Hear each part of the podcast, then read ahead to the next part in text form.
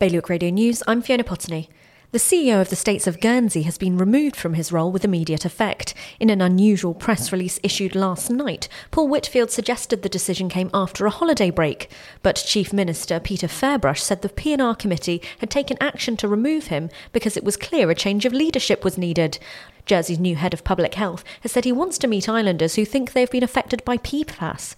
New to his role, Professor Peter Bradley wants to hear from residents who attribute medical conditions they've experienced to ingesting the carbon based Forever chemical, which is present at trace levels in drinking water but has been found in more significant quantities around St Ouen's Bay and the Pont Marquet area. A Jersey tax expert has criticised the phased implementation of independent taxation as discriminatory, noting that identical taxpayers could be facing significantly differing tax bills in 2022. John Shenton's comments came in the same week that scrutiny expressed concerns the proposals could lead to Treasury losses of 4 million a year.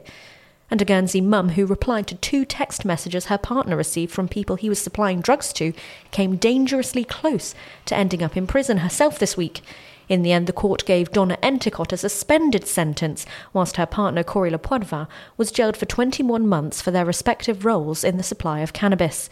For more on all these stories, visit BailiwickExpress.com. Your weather now sunny periods with cloudy spells and a top temperature of 19 degrees. Low tide at 4.48 and high tide at 10.26 tonight. You're up to date with Bailiwick Radio News.